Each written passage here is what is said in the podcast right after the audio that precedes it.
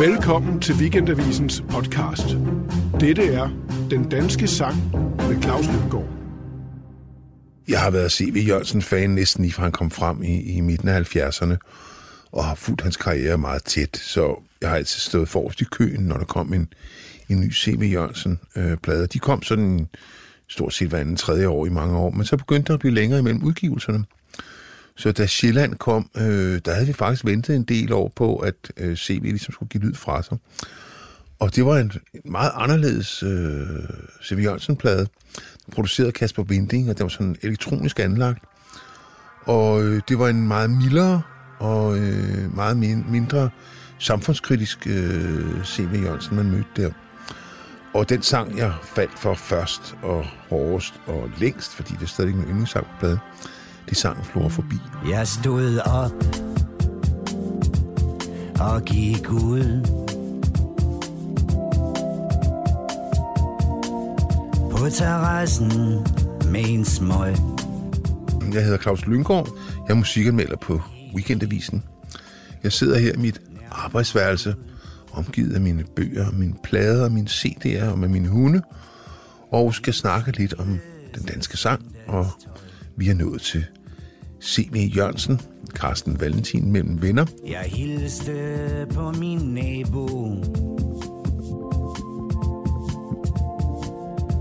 Der hilste pænt igen. Som jeg var inde på i den første af vores podcast, den om Gaslins øh, lange bro, så nævnte jeg jo, at vi aldrig rigtig havde haft et Beatles i Danmark.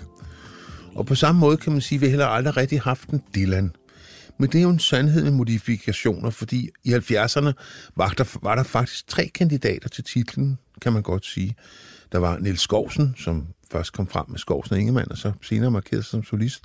Der var Sebastian, som jo øh, var utrolig produktiv og meget hurtigt blev vanvittigt populær. Og så var der denne her C.V. Jørgensen, som øh, på mange måder måske er den mest velskrivende af de tre, og det er ikke nogen som helst, der er ikke tale om nogen form for nedvurdering af de to andre, vi kunne sagtens have haft det med i den her programserie.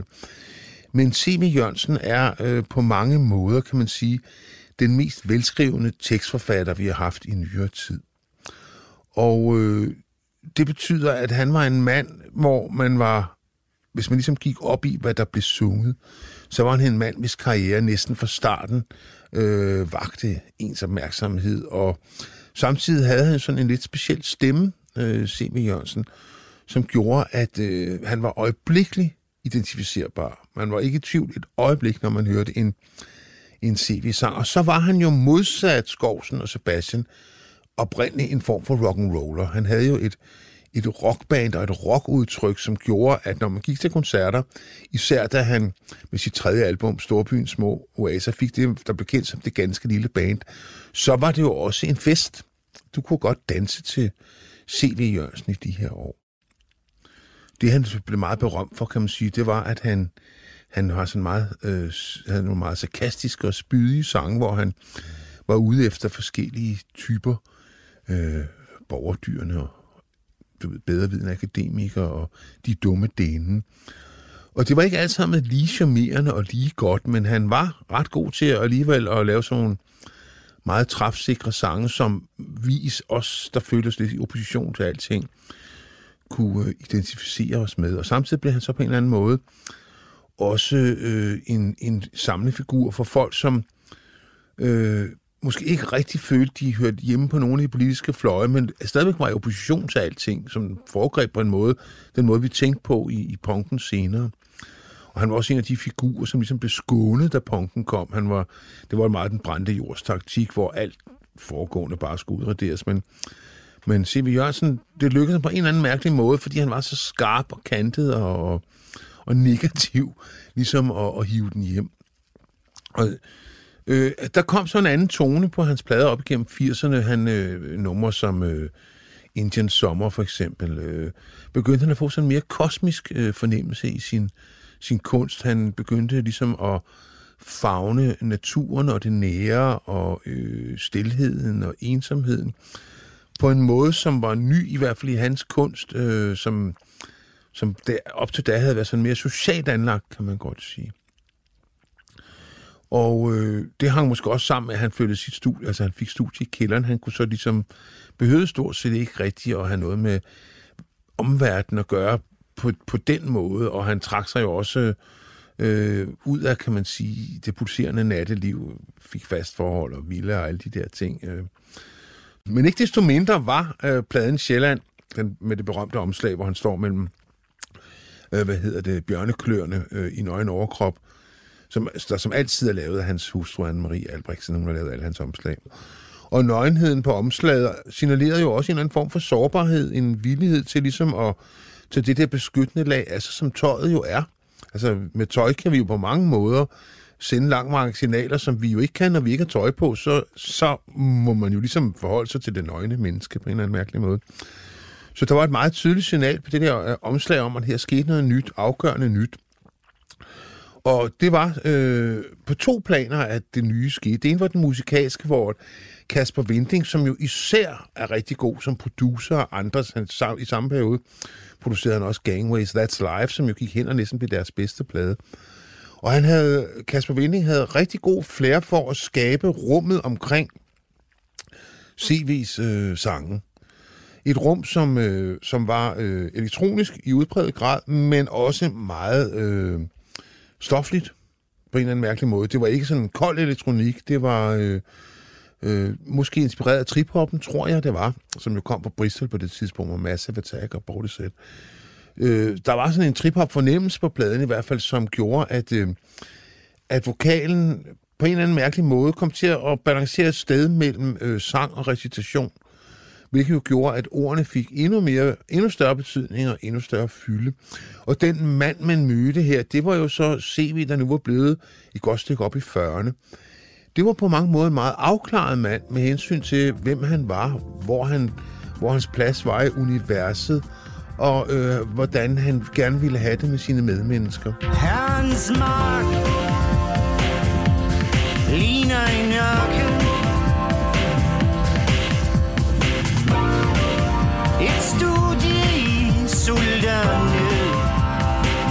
Fluorofobi er jo en sang om, om nærhed, om at være til stede i nuet, om at være der, hvor man er på en god måde. Det er en mand, der vågner, øh, og så går han ud og ryger, og så møder han sin nabo og hilser på hende, og øh, på den måde kan man sige, sætter han en, en situation, som er totalt hverdagsagtig, genkendelig, udover selvfølgelig, at han modsat mange af os andre ikke skal på arbejde, men altså bare kan gå ud på sin terrasse og tænde sig en smøg. Ikke?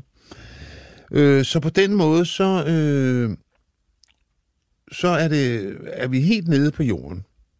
Men samtidig er det så meget kosmisk, øh, fordi at øh, han synger Herrens mark ligner en ørken, en studie, sult og nød. Så er han alligevel godt klar over, at jo, han befinder sig på den her lille vidunderlige plet med fred og ro øh, på, øh, på kloden, men det er jo ikke en det er ikke et konfliktfrit sted, han befinder sig. Og så er der sådan en typisk, rigtig typisk øh, C.V. Jørgensen formulering, som alle copy the copycats, og dem er der rigtig, der er rigtig mange kandidater til den nye øh, C.V. Jørgensen, som altså folk, der gerne vil kunne det, han kan. Det er at tage en fast vinding og give den en drejning. Jeg gik op i en spids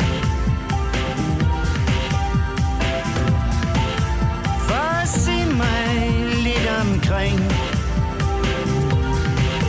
På udkig Efter et sted Jeg kunne tage de store spring Det er årgangs Jørgensen, det her. Det er sådan, han gør. Han tager nogle sproglige vendinger, som vi kender, og så giver han dem lige en ny betydning. Øh, og det er, det er han mesteren i af dem alle, og det, du kan høre det hos rigtig mange øh, af dem, der er kommet op øh, efter ham, især her i det 21. århundrede. Rasmus Nør, Kenneth Thordal, øh, Junker, Peter Sommer, øh, hvad de nu hedder, øh, Tu Vest, øh, Tobias Trier de vil alle sammen gerne kunne det der, og nogle af dem kan det også. Øh, Peter Sommer kan det rigtig, rigtig godt. Men det er en CV-opfindelse. Når vi siger, jeg, ah, jeg gik op i en spids, så er det jo negativt lavet. Det er jo noget, man gør altså øh, i afmagt, kan man sige. Men hos CV er det jo noget, han gør, og så får han ligesom lige på sit udsyn. han, den der spids, han går op i, det bliver noget konkret. En udsigtspost, hvor han ligesom kan se tingene øh, øh, øh, fra på en ny måde. Så på den måde er der jo utrolig mange lag bare i de to linjer, og utrolig meget sproglig elegance, og det er der, hvor han bliver digter også. Jeg påstår ikke, at han er Peter Laugesen eller Søren Ulrik Thomsen. Det er ikke sådan, jeg mener digter. Jeg mener selvfølgelig, at han er rockpoet. Han har jo aldrig ligesom lagt skjul på sin solidaritet med, med måske de folk, som ikke sådan er så prominente. Men her står han det ligesom fast i sidste vers, ikke? hvor han synger, jeg hilste på de gamle, de glemte og de grå, hvor verden dog er lille og menneskene bitte små. Og det der gamle glemte grå, det er også så meget se vi bogstavrim. Han er jo simpelthen mester i det. Det er jo, kan meget nemt blive et billigt trick. Det er sådan noget, man på forfatterskole, man bliver advaret mod igen og igen. Fald ikke i den fælde. Men, men vi har jo aldrig gået på forfatterskoler, og vi er så ligeglade med det, og er så også rigtig god, gammel, øh, god til det øh, bogstavrimet. Og så sådan, den er så næsten helt Halfdan Rasmussen, den der, hvor verden dog er lille og menneskene bitte små. Altså, hvor han på en eller anden mærkelig måde så zoomer ind igen. Han zoomer ud på et tidspunkt mod, mod, mod verden i omkvædet, øh, med al den sult og nød og den elendighed, der også er i verden, og vold og så videre. Øh, men han zoomer så tilbage til det der overskuelige nærværende, uden at glemme i og for sig alle de andre mennesker og alle de glemte, hvilket var meget smukt. Så der er utrolig meget kærlighed i den her sang, og i det taget på Sjælland, som plade som sådan og overskud. Der er nyt under solen For fattig og for rig Altså det kosmiske, det kosmiske er jo også et tema, man kan sige, der går hele vejen tilbage til B.S. Ingemann, øh, hvis vi ikke sådan skal se på det, i den store tradition. Altså evnen til at se øh, evigheden og Gud i en, i en blomst, eller i en sommerfugl, eller hvad Sebastians øh, sang øh, om sommerfuglen har jo det samme, den samme kosmiske fornemmelse, kan man sige.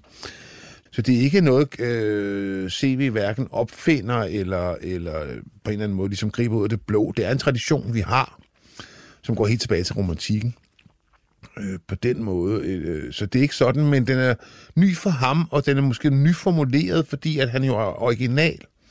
Det var lidt det, jeg var inde på, da jeg startede med at fortælle om ham. Der var jo ikke nogen, der kunne de der med tekster, eller kan de der med tekster, som, som C.V. Jørgensen på helt samme måde. Han, har, han er beåndet, når han er bedst. Øh, det har han selvfølgelig ikke hver gang, men, øh, men han var allerede inde på det, øh, så han skriver en, øh, en sang på, jeg tror det er det album, der hedder øh, Tidens Tern, hvor han strejfer omkring på vejene, hvor jeg bor. Øh, hvor han også er inde og rører ved nogle af de samme ting, så den har været der før, og helt tilbage til den der, hans gennembrud i sang om Bellevue, er jo også sådan en hverdagssituation, som han breder ud. Øh, men jeg tror måske, der kommer en ydmyghed til, som er utrolig klædelig, og en samhørighedsfølelse, der, der rækker ud over ham selv, og det der helt nære, hvor han ligesom rækker hånden ud og peger på nogle ting, som man siger, det er det her, jeg ligesom føler mig beslægtet med, og det er de her mennesker, som jeg på en eller anden måde rækker hånden ud til. Jeg går ikke efter guldet på den måde, jeg går efter øh, medmenneskeligheden og forståelsen som hørighedsfølelsen osv. osv. Så det er på en måde værtslige salmer, han skriver på Sjælland. Øh, og det er en af mine yndlingsgenre, kan man sige. Det der med, at man ligesom godt kan, kan have den der fornemmelse af andagt, uden at behøve med vold og magt at blande Gud ind i det. C.V. Jørgensen er jo ikke ret mange år ældre end mig, og på mange måder har vi kørt et parallelt løb, sådan rent menneske, kan man sige, fordi at ja, vi trækker på de samme referencer. Vi har begge to lyttet til, helt sikkert til Dylan og Stones og alt det der. Så da vi har på mange måder en fælles baggrund, det er jo ikke, fordi jeg kender manden, men, men øh, jeg kan godt høre, hvor han kommer fra og så videre. Så det er klart, at vi er også blevet voksne samtidig, kan man sige. Hvad det så end vil sige at blive voksen. Men det er vel for mig at se, min definition af voksen, det er ansvarlighed, at man ligesom er parat til at tage ansvar for sit eget liv. Der træder det ind, hvor man ikke længere giver alle mulige andre skylden for alt muligt, og øh, man ikke hele tiden øh, siger, synes, sidder og henfalder til selvmedlidenhed og opgivenhed osv., men ligesom bare tager fat og rejser sig og gør sit arbejde og får tingene til at fungere. Det er for mig at blive voksen. Og det er jo ligesom det, der sker med, øh, med C.V. Jørgensen på Sjælland, det er, at han på en eller anden måde accepterer øh, at blive 44, eller hvor meget gammel deromkring, som han er den alder, han er, når han laver pladen, og ikke længere være denne her spralske ungersvend, der ligesom skal opdage verden og forlade den kritiske opposition, fordi, og det tror jeg også er en af de ting, der sker, hvis man bliver voksen i vores eneste forstand, det er, at man, man opdager, ja, at verden er fejlbarlig, men det er man også selv. Der sker en, en erkendelse af, at den der øh, ungdommens retfærdighedstrang og følelse af at være ren og hævet, og sådan vil jeg aldrig gøre, der er man efterhånden faldet i nogle gange, og, og måske lært et eller andet af det. Det må man da håbe, ikke? Men man, jeg vil godt læse et omkvæd fra sangen op, fordi det er jo ligesom det, han, han siger det jo selv. Jeg har citeret på linjer fra den før, men nu tager jeg hele sangen, hvor han siger, Herrens mark ligner en ørken, et studie i sult og nød, og kunsten at kringle livet, en kamp på dagligt brød. Der er intet nyt under solen, for fattig og for rig. Ingenting at skrive hjem om, ud over herrens flora forbi. Det er jo på mange måder et manifest, han kommer med, hvor han ligesom siger, prøv at høre, altså der er kun så og så meget, øh, vi kan fatte og gøre, og så siger han til sidst, der er ikke andet at skrive hjem om en herrens flora forbi. Altså, det er jo de nære ting. Det er også det, han kredser om på den her plade, i endnu højere grad på hans måske sidste album, øh, fra, det, fra det fjerne, som kom i 2002. Jeg stod op og gik ud På terrassen med en smøg En hel del Jamen, du har lyttet til den danske sang. Jeg er din vært. Jeg hedder Claus Lyngård, og i dag har jeg så snakket om C.V. Jørgensen. Og næste gang skal vi så snakke om nogle yngre generationer, der ligesom kom til efter årtusindskiftet. vi starter med at snakke om øh, Maria Kay, som jo debuterede som forsanger i Maria Kay Band med en sang, øh, og sin første hit, der hed Kleptomat, som jo, hun er jo et meget yngre menneske end mig, og trækker selvfølgelig på en helt anden generationserfaring. Og da hun kommer frem, er jeg jo professionel musikkritiker, og i forhold til musik er jo ikke kun lystbetonet, men også pligtbetonet. Og hun er min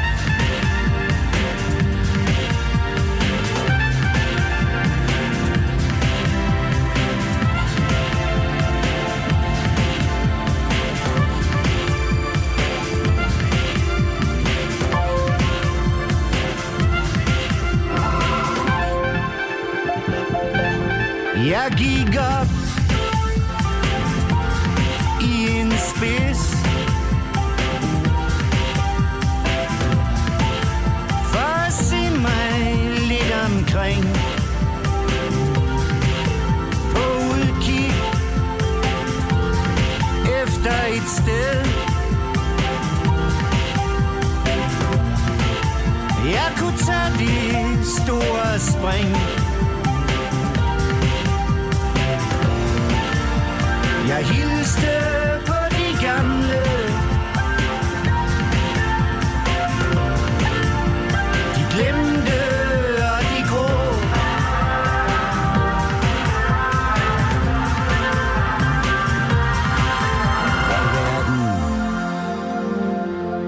dog er lille. Og menneskene bitte små.